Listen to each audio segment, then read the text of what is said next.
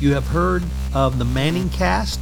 Well, I would like to welcome you to the Gallo Cast.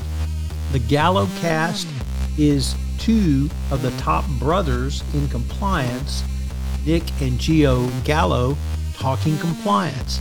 In this podcast series, we bring them together for a free form exploration of compliance topics. It's great insights brought to you from the co CEOs of Compliance Line. Fun, witty, insightful, with a dash of the two brothers throughout. I know you'll enjoy the Gallo Cast. The Gallo Cast is a production of the award winning Compliance Podcast Network. Hello, everyone. This is Tom Fox back with Gio and Nick Gallo for another episode of GalloCast. Yes, this is the Brothers Gallo riffing on all things compliance. I'm going to try to stay out of their way as best I can. So, gents, first of all, welcome back. Already. Right off the jump, he's staying out of our way. All right, cool. Let's get it going. Let's get it going. okay. I want to start off with the one from the world of sports. That's the Deshaun Watson appeal. As uh, most of our listeners will know Watson was suspended or recommended suspension of six games by an impartial arbitrator. Umpire, the NFL objected to that. They want a full season or more, and it's going now to another third party for adjudication. So what we've got here, guys, is basically a, ju- a retired judge who says, here were the rules, here was the policies and procedures, and if you violated those, here's the fine or penalty you were going to get and that's what she gave the max six games, no fine. NFL says no, in light of additional information, in light of the severity of the totality of the conduct, and in the response to the people who alleged he allegedly assaulted, although albeit in a nonviolent way, we want a full year. So, is there a right or wrong here? What I love about this issue, Tom, is that it brings obviously it's a huge tragedy, but just the question about what do you follow for the for the enforcement brings in all of these stakeholders that are part of this decision, which really makes this an interesting thing to be a, a, discussion or something that a compliance officer would handle. This is not so simple as compliance 1.0. What does the law say, and what will you get sued for, and what are the maximum penalties that are written by legislators? Part of the reason this is a thing is because the NFL is looking at their precedent and their players and the union and the other employees that are not part of the players union that, that are part of the NFL and all of the public opinion and all of that I think in the context of a changing and hopefully maturing stance on how much you want to stand against assault on women. So it's obviously complex. I think that the the answer is it depends on how the NFL wants to balance their loyalty and their interest because there are so many conflicting interests here. And I guess if you're going to get down to that sort of pragmatic piece of the puzzle, the NFL will either have to take an economic or a sort of I don't know altruistic approach to this thing. If they want to change their rules based on public opinion, then you know it's their prerogative to do that. And I think what they're going to run the risk of doing though is what a lot of uh, what our good friend Allison Taylor has talked about with respect to companies in the ESG realm. And what she's talked about is like you can't half-ass your way through it. So if you're going to take a stand, you have to take a stand and be internally consistent. And if you're not, then don't, but just pick and choose the battles that you're going to fight. I have heard a lot of noise around the NFL recently about how they are pushing things in a direction that maybe is not in line with what the average NFL fan cares about if that's one of those things, they need to make that decision on what they're going to pri- prioritize. I think it's it's obviously an interesting situation given the fact that 23 of these have been settled. There's this one outstanding one, and how that sort of non-violent sexual assault, which I'm still not even really sure what that means. I didn't know that there was different flavors of sexual assault, but I guess where, what that means relative to the precedents that have been set for fines, penalties, whatever that have been applied to violent sexual assault. So look, the social mores are going to continue to change. They've changed throughout your lifetime. They've changed throughout my lifetime. They're going to change throughout my kids' lifetime. And so that's not very few of these things that that we think are etched in stone are actually etched in stone. It's a lot more undulating of a surface than we think. So I think one interesting thing here is I don't know if it's obvious, but at least you could imply that the NFL's estimation of how bad sexual assault is has changed since this precedent was set. And if they were, to Nick's, to Nick's point, if they were really serious about it and on top of it, they could have avoided this whole thing by saying, hey, I know what the precedent is, but here's what it is. Any sexual assault, automatic two and a half year suspension or whatever it is. They could have said that ahead of time. And now they're stuck in the middle of this thing, which, quite frankly, makes it look like they're just replying to some social pressure instead of like a stance that comes from the heart of their values. But they're saying, oh, yeah, we didn't really, we have this precedent. We didn't change the standard, but now we're trying to change it in the middle of it. And that just speaks to how important it is for us as leaders to say, hey, are we are we going to behave the same way we did last time when this happens again? And so many times, unfortunately, it's not an if whether it happens, but when it happens. I think it's just interesting that they could have avoided this whole thing. To get down to it, Tom, I think that the least resistance path here, which doesn't mean it's the most moral or even the best way to guide the the league forward. The least resistance path is probably you object to it, you appeal it, you stick with the six months and then you say oh, we're never going to do that again and then you set a new standard. And some people are going to think that's compromising. That's probably one good way to balance these different considerations. If nothing else at least they're uh, whether they're responding to pressure or responding to their own values trying to stand up for women more and stand less for allowing this these crimes to be perpetrated by people in the league. Another way to talk about it is if you're really serious about it and you hate it so much just throw them out of the league forever. How about that? Yeah no matter the Why consequences. stand against it. Yeah yeah, if you're going to stand if you're going to stand for it, what's wrong with the zero tolerance response to it? If it's absolutely Nick, but remember this like... is Nick. Let's take it easy. This is non-violent sexual assault. It's not even uh, it's not even violent sexual okay. assault. So is it? You know. Exactly. exactly. Joking, kidding, asterisk. That was joking. All right, let me change the focus a little bit because uh, Matt Kelly and I have debated this for the last few podcasts, and that's the following. Under the new DOJ requirement for CCOs to certify at the end of compliance monitorships or DPAs, they have to certify that a program is reasonably designed to prevent bribery and corruption. And Matt has focused on the word reasonably, that he doesn't believe that gives enough definition to what a CCO really has to certify to.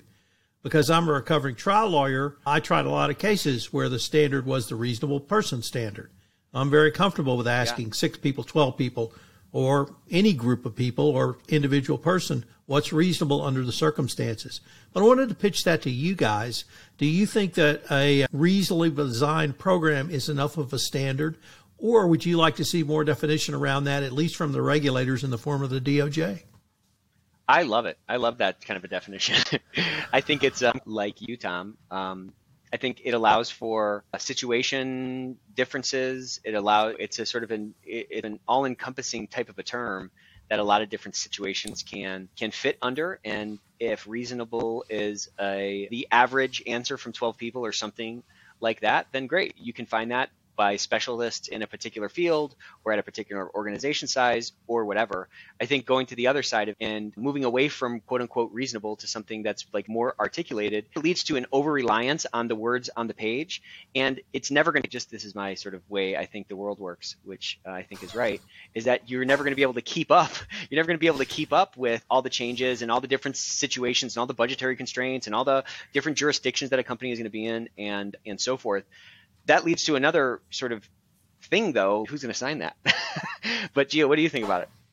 I I just I can't say I'm surprised by it, Nick, but I, I just can't believe you would say something like that. This is an affront to all of compliance. Come on, let's get a debate going here. So, a problem with this is, yeah, who's going to sign off on it? A lot of ambiguity. It feels like yet another thing that the regulators are saying, all right, make sure everything's good, but also we're not going to define good to you. And it's putting all of this on compliance officers. Is this going to lead to where is this going to go wrong? A compliance officer not certifying it and saying, I don't know, I mean, give me another $5 million a year on the compliance program, then I'll call it reasonable. I'm not going to put it on my head. I didn't even get the approval for 80% of the things that I asked for here. And then, oh, if you don't sign it, then you're fired. And then all of that, it leaves so much room, which I think there's moral hazard in it. There, it's putting a bunch of pressure on the compliance department to meet this unforeseen standard. And ultimately, it's probably going to rely in poor compliance programs when there's not some clear guidance given. So what I'm going to vote for here is do away with this terrible standard that's just burying compliance leaders under an unknown burden that they can never really fully sign off on. And I would say at least define it one more layer. At least say reasonable according to whom. So I know that the trial lawyers would rather have that. Hey, I could probably pick a jury that would say yes to this. But is it reasonable according to CEOs? Because I bet a CEO would say, yeah, we got posters and I got we got at least a three-page policy. We have a reasonable compliance program. So reasonable to CEOs, fine. If it's all CEOs who have to say it's a reasonable program, then maybe everyone's going to sign off on it. Is it reasonable to uh, a layman? Hey, we spent six hundred thousand dollars just on our compliance program last year, and someone who makes 45 grand a year is going to be like, that sounds like a ton of money. You must have it completely covered. Never mind that we're like a $85 billion company or something. So who is it defined by? I think it would be interesting. How about this? According to compliance officers and let them all reasonable. debate, hey, you didn't do enough. No, you should have been better. It would need to be reasonable compliance officers. okay, yeah, let's do that. Okay. But a lot of what you just described is the reality for compliance folks as it is. I know why are we they making it know. harder on them. These are these these are the salt of the earth people. These are the best people you got in your whole organization, and you're going to make it harder on them by by stacking layers and exponents of uncertainty on top of them. Let us do our job and let us help the organization instead of making some fake standard for us. My goodness. Let me maybe draw upon your business backgrounds a little bit with the next topic, which is documentation and exceptions. And there's a, often a debate around internal controls. Can you have an override for an internal control? My answer is you can always have an override if there's an appropriate justification, business justification, and that justification is documented. And, and many companies get in trouble when they have a program, policy, procedure, or control that's not followed, but there's no business justification. So I wanted to really ask you guys from your business perspective, if you have a process and procedure, can you have an exception to that? if you do have an exception, what would you advocate the, how you articulate that exception? And should it put in writing if someone is later going to evaluate your exception?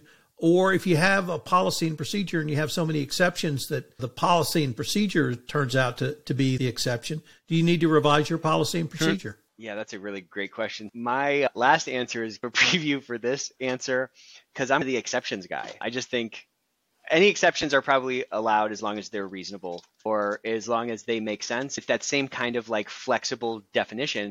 And I've run into some challenges recently on our team where we have this is not like compliance policies, but it's the same essence, the same spirit of what we're talking about, where we have a rule about who can go after a particular lead or whose sale is it or who or something like that. And there's so many there's so many exceptions to the line in the sand. It's not even like a line anymore. And it provides like a real a real frustration for people when they feel like these rules that they should be able to hang their hat on, so to speak, they don't even really exist.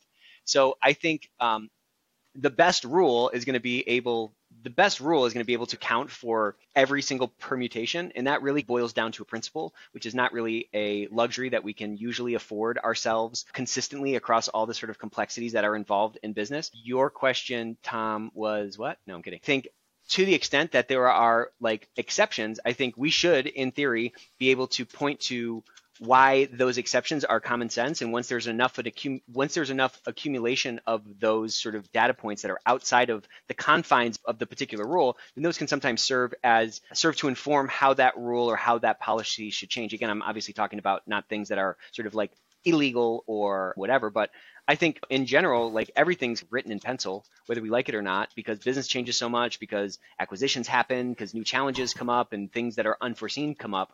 So I think as our policies and procedures morph over time, we need to at least at a core level be able to maintain credibility with the people that are meant to adhere to these policies with a logical path of like reasonableness. There's that word again a logical path of reasonableness toward whatever's in place. Yeah so on this i think we all have to realize that our policies need to be written to contemplate exceptions. Again you know barring anything very clearly defined and completely objective. We our policies need to cover most situations and know that there's some stuff that's going to fall outside of this, unless unless you want to make it really hard line. But part of the challenge, there are two challenges to making a different type of policy that is meant to cover everything so that you never have to ask for an ex- exception. One is it's overly hard to draft because you have to anticipate all the different things that it involves and you have to put all this yep. effort into writing the policy in the first place. And the second one is no one's going to bloody read it. No one's going to read through all of the 87 branches of logic of unless you're less you've been here for less than 2 months and you've only completed half of your training. In that case, you'll only be fined 2 PTO days until you get to this point. You you can't possibly script all of that. So, I think what we need to do is anticipate that there are going to be some things that are related to a policy that we haven't anticipated or didn't want to script every time and leave it up to the worthy discretion of a responsible person who's part of the organization. So in that case, I think what you propose, Tom, is that it should be documented. I think that's a good standard of hey, you know, there's nothing in the policy for what we do when you know a pregnant employee is caught in a rainstorm and their car just broke down and their kids are alone and they need to get dinner i just bought her a cab and i expensed it on the company. That's not part of the expense policy but i thought that was reasonable. I don't know whatever it is. You have to leave room for that and then you can audit it or review it or whatever. I think that auditing thing becomes tough because i think the legal concern about can i make this exception to this policy? is what if someone asserts discrimination because I didn't make the same exact exception for them or something. You have to be able to manage around that. It's hard. I don't know any policy management systems that are auditing and comparing all historical exceptions documented around something.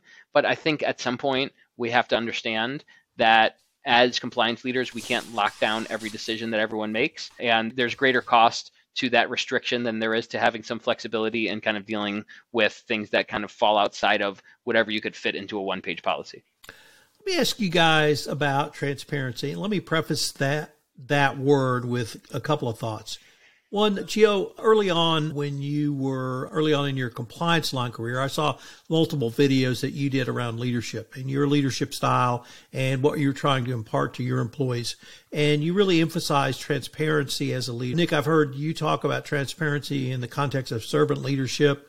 We had an EthicsVerse presentation today that we'll get into in a little bit, where you also talked about transparency. But I wanted to ask you about the need for a leader to be transparent in the context of something else you talked about this morning. I think, Nick, actually, I think Gio, you brought it up, which was employee uh, acquisition and retention. And you both spoke to the need for compliance to understand not simply the cost of bringing new employees on, but the cost of losing employees and how yeah. important that be, what a loss that could be, not just for dollars, but for institutional knowledge, for the Yoda factor, for continuity, for a variety of other reasons. So I was wondering if you guys could talk about leadership transparency, but really in the employment arena as opposed to perhaps the compliance or other arena. Yeah, so I, I just think it's key and it's only becoming more essential as our economy and our culture kind of shifts toward more employee empowerment at the end of the day, transparency is about just being clear about reality. And we around here at Compliance Line, we say reality is our friend. And if I think that by hiding the fact that some employees are concerned about this thing, it's going to make no one else concerned about it. It's probably just going to fester. It's probably going to, you're probably going to lose track of the narrative. And ultimately, employees know whether you're being clear and honest with. You can be not transparent in two ways by obfuscating the truth or ignoring the topic. And I think that the more you can av- avoid doing both of those things and bring bringing up the elephant in the room and being how about this? How about be more transparent than your employees are and say, "Hey, this might not be an issue, but I want to talk about it in case that it, in case it is." How does it, it's easy for us to look at through that uh, of the lens of what's the litigation risk of being transparent or what's the cost of us spending more time talking about this thing. The lurking cost behind not doing it right is that employee engagement or disengagement. It's that turnover. And it, it's somebody saying hey you know what I can't even see the grass on the other side of the fence. I have no idea whether it's brown or super lush and green or it looks like a golf course. I don't even know what the grass is like behind this application that I just saw posted, but I'm going to jump over there because there's got to be something better in my life or for my life than this.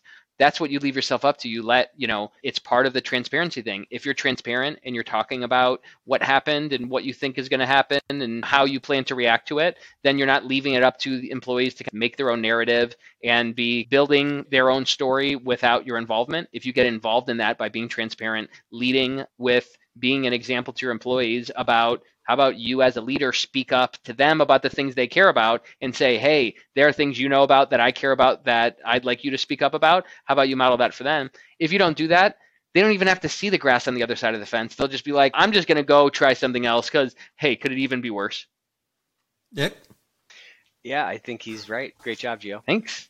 I mean, like the transparency thing is either do it because it's more human and it's the right thing to do, or again, to go on the other side of the spectrum, if you're like a straight up narcissist, do it because you're going to get more out of people from it.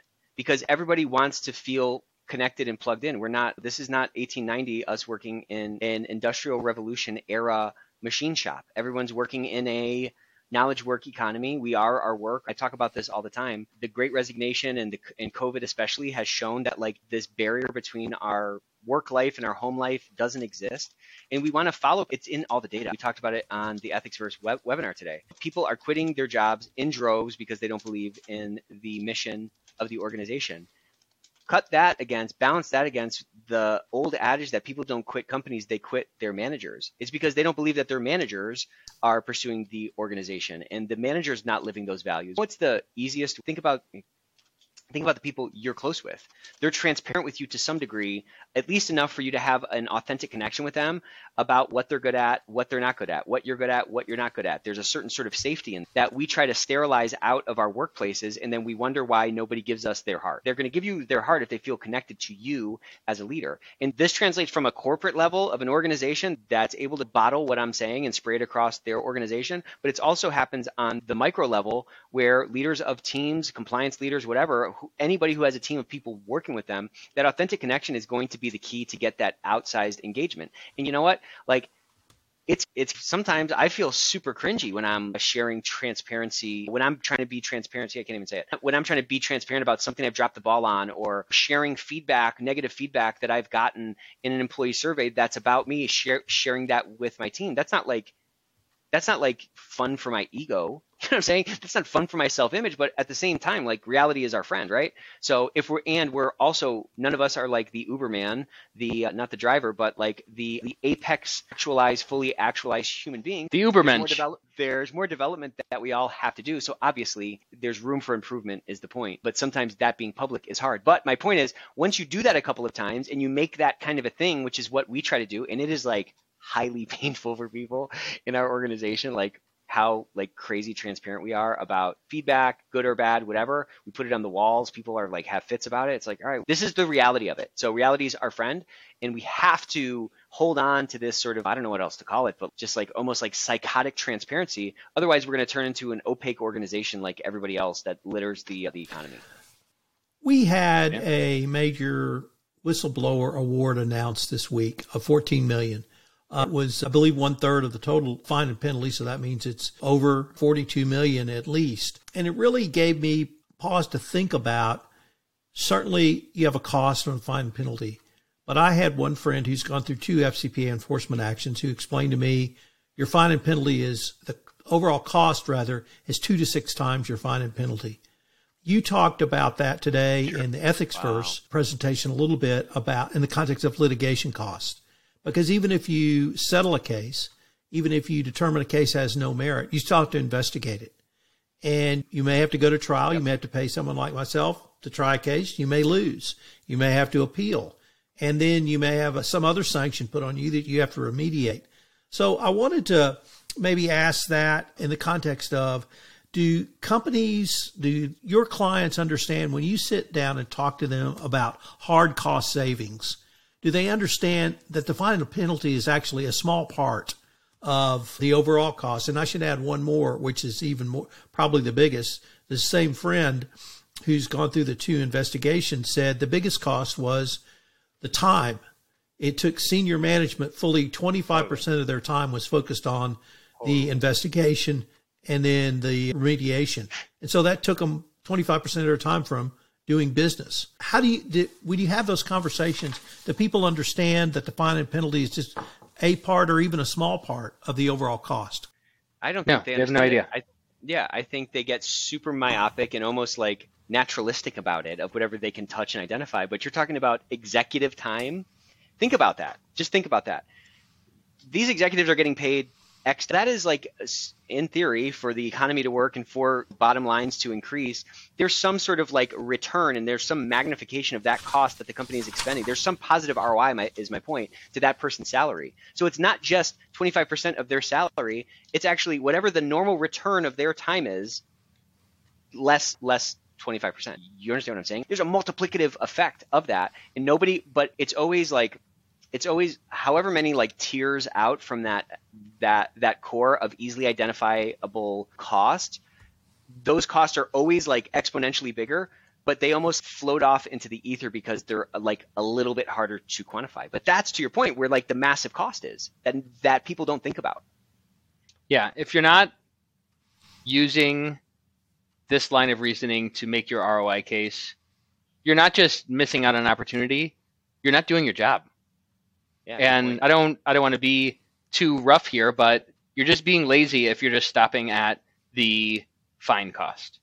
And I'm trying to push here so that you can conceive of this a little bit differently, but it's not inappropriate for you to include the cost of potential enforcement, the executive's time and their billing rate or whatever their salary rate per hour is. It's also not outside reason to say, hey, you know what?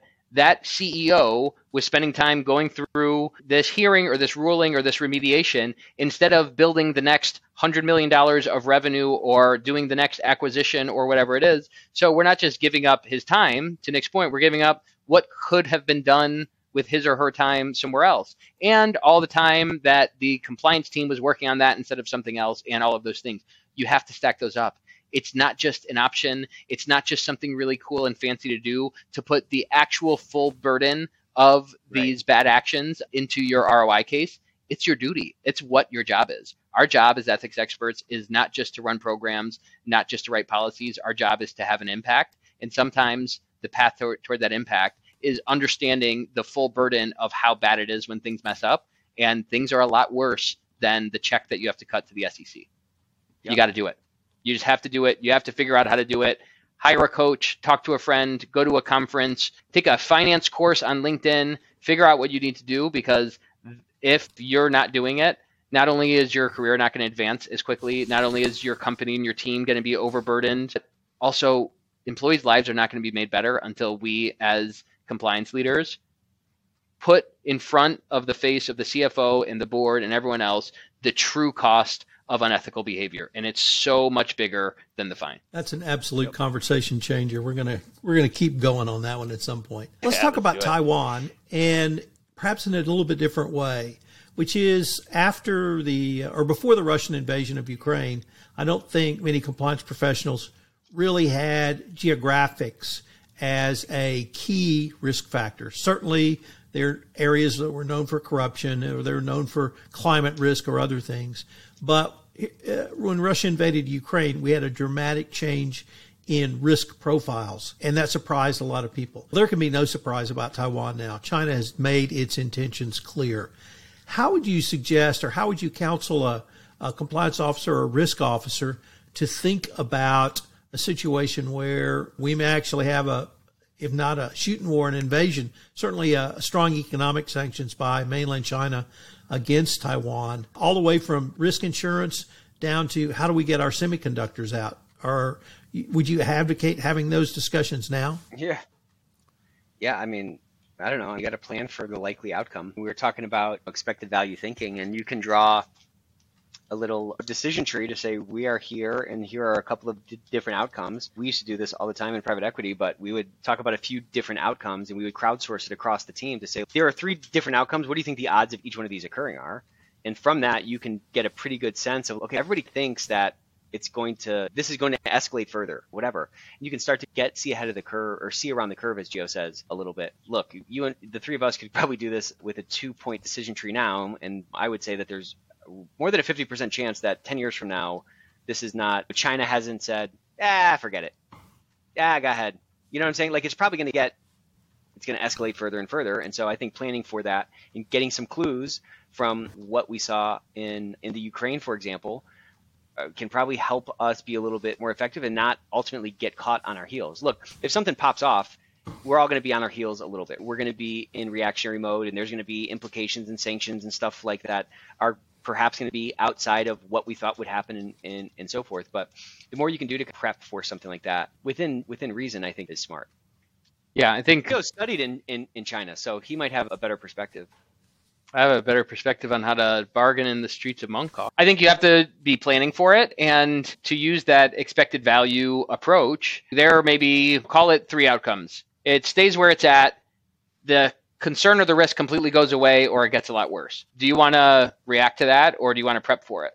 And if you want to prep for it and you think, hey, you know what, it's my job to not just deal with you know regulatory risks once they're there but to help the company prepare for business risks and things that are going to impact our company and our ability to serve our customers or to fill our vision then i think you start thinking and planning around this and saying hey you know what i know there's not a policy about this and i'm not reacting to a someone being on the sdn list but we should start diversifying our supply chain so we don't get caught upside down Yep. or caught on our back foot if something like this changes. And you know what? I think we probably have two to five years. I'm not guessing that's going to happen in two months, but we should probably be ready in a year or two for something like that. Then you start having the conversation. And I think that depending on the scale of your organization, you can assess how risky that is, right? If it goes bad and you can't get any product out of Taiwan or whatever, how bad is that for you? Is that 10% of your supply chain or 100%? Does that mean that you can't sell anything for a quarter or it just takes a little bit long? But I think you can start. I think that this is part of the next frontier, and some people are already leading the way into this of not just reacting to existing regulations and risks, but saying, hey, we should plan around the curve for this potential crisis. And I think those are the types of things that we as compliance leaders should be learning from things that we've seen and say, hey, you know what? 30 years ago, this probably was not in a compliance course at university to figure out how to deal with invasions and how they affect the global Right. supply chain of silicon. But I shouldn't need a course for that. I let me see if I could spend a little bit of time seeing if we can change our stance on this and be incrementally better each quarter in preparing. Uh, for let me pick up on a point both of you all have talked about, but you articulated it most recently in this podcast, Nick, and that's about risk forecasting and risk management. And we can take a variety of topics. I was going to pick climate change as a compliance risk. And then Gio, really struck me when you were talking about, hey, let's reframe our conversation around what are the true costs. How do we get compliance professionals, someone like myself, perhaps legally, as opposed to you guys with a much more quantitative and business background, to start thinking about these risks in a much more holistic basis? Hey, I went to China. The first time I went to China 20 years ago, it was clear to me China's long term strategy was to take over Taiwan. I didn't think it would happen in my lifetime, but it's probably Yeah. they'll make a move. Here we are 20 years later. And whether it's climate change, whether it's hurricanes, whether it's a potential invasion of another country, how do you get compliance professionals to start thinking about different types of risk? And I don't want to say you have to model it out like a super forecaster, but to have some something in mind that we can respond or we have the tools in place if the U.S. government starts delivering sanctions like we saw after the Russian invasion of Ukraine. How do we get that conversation going in the compliance community to look at risk broader than simply corruption, money laundering, and export control? So I think a, we can draw a corollary to this concept, and I think it's a picture of the type of a mentality shift that we need to achieve what you suggest, Tom. So in there's this difference between accounting cost and economic cost. And so accounting costs are the dollars and cents, and economic costs, this is some of the stuff that we referred to before, that's like the opportunity cost. So when we were talking about the fines and stuff, like the accounting cost, that's the dollars and cents, the straight dollars and cents of it. But the full economic cost in- incorporates the return that those executives who are 25% pulled, you know, their mind towards this other stuff, this non-productive stuff. It incorporates the cost of what they could have generated had they been doing something else. It's that opportunity cost thinking. So I think when we can start extending our mentality beyond just the basic checks and ticks and boxes and policies and sanctions and things like that to these broader things like you're you're talking about whether it's climate change, whether it's Ukraine, whether it's supply chain changes due to the Taiwan situation, we can start to look at this at this diorama from a bit of a different angle. And we can start to think about how can we get ahead of the curve and how can I anticipate some of these distraction costs or scrambling costs or me caught on my heels costs? How can I curtail some of those by thinking ahead a little bit? Something as big as climate change, again, to your point, I think it's a big problem. It's a global thing that very few companies can impact in a material way themselves. However, we can anticipate where things are going and we can anticipate the direction of the winds of regulation, the winds of the government, so to speak, and start to do things to get out ahead of the curve. We can't see the future, but we can see around the curve by anticipating and taking reasonable steps, I think, to build structures that prevent us from being caught on our heels. Yeah, I would just I think that anything like this, you should borrow something from this concept of atomic habits, and you have to stack this onto things that you're already doing. Yeah, if you right. see this new form of risk as this completely new thing and I have to get a new person on my team to think about these new types of risk and it's got to be its own thing. Not only is that going to be a bunch of effort that's probably going to keep you from getting started as quickly as you should, but it's probably not going to be integrated in the other things that you do.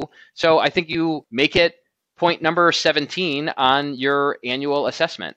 Make it something that you put on your roadmap as a footnote and say, and let's do some more of this. I think you want to work it, maybe put it into your policy and say that, or maybe put it into the feedback surveys that you do, or whatever it is. Figure out how you can append this to something that you're already doing to help change your mindset around that because that's how things actually change. They're adopted a little bit at a time until people are used to seeing that and then they figure out how to move it forward. I think you got to not, you, you have to defend against the risk yep. that you don't get started on this because it seems like something that's completely different. To your point, Tom, this is just a natural extension of what we've been doing. It's a little bit new, but it's it's not like we're learning how to write software code. We're just looking at potential risks instead of things that already happened, which is really what we're so doing. So we are near the end of our time for this episode, but I wanted to end with the EthicsVerse. And other than the fact that I didn't think of it and you guys did, I think it's great. That aside, Thank had a you. great, great episode today on developing ROI, uh, measuring your ROI and compliance that I hope everyone will listening has had the opportunity to listen to. But could you tell us, do you have any hints of what we might see down the road in, in a week or two, or are you just going to see where things go and go from there? No, uh, we are really building out a ton of content. And our when me and Gio came up with the the EthicsVerse and this premise, we were trying to do a couple of things. One, we were trying to be a place where people in the ethics and compliance community can connect and share tactics and techniques because we're all kind of fighting the same battle. That was one. And we wanted it to not be a thinly veiled sales presentation like so many of these webinars are, which are to me highly obnoxious. And yeah, so I can go on and on about that. And then we also wanted it to be really valuable information for folks. So we wanted to get good thought leaders on. We wanted to get people to come on with great ideas. And we wanted to crowdsource from this special community that we're a part of. We wanted to crowdsource ideas for the types of topics that they want to see. So some of the next few that we are looking at doing our EU Whistleblower Directive. This is the 200 level course. So we have a specialist that Mary Inman introduced us to who's going to be doing some deep dive on a lot of that nuance that a lot of ethics and compliance professionals who are running international operations are trying to navigate through that thicket of uh, regulation across the EU. So we're going to do a deep dive on that. We have our good friend Christian Hunt coming on to talk some more about, we have a 100 level and a 200 level session about behavioral finance or about behavioral economics and how how we can weaponize that to drive better behavioral change in our organization. Those are the next few that are coming up. We're trying to get Allison Taylor to come on and to have some kind of fun ESG talk because that is so top of mind for folks. And I think there's another one coming up, maybe about conflicts of interest. But, anyways, each week, each Thursday at noon, we have folks coming on and we meet for an hour. And we also try to make them fun. That's what's coming down the Well, pipe. Gents, this has been a great episode. I wanted to thank you again for taking the time uh, to do this. And I can't see, I can't wait to see what next month brings us. All right, man. Thanks for having us. Yeah, it's been a blast, Tom. Thanks. Great job, Nick. You were really good on this one. Hey, all right. This is Tom Fox again. I hope you've enjoyed this episode of the GalloCast. I'm going to link to contact information for Nick and Gio Gallo in the show notes, as well as ComplianceLine.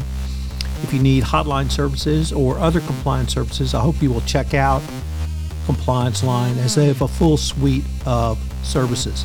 Also, check out the EthicsVerse on ComplianceLine, which appears each Thursday with a new topic hosted by Matt Kelly and Nick and Gio Gallo. I hope you'll plan to join us next month for another episode of the GalloCast, and I hope you enjoyed this as much as Nick, Gio, and I had recording it and bringing it to you. The GalloCast is a production of the award winning Compliance Podcast Network.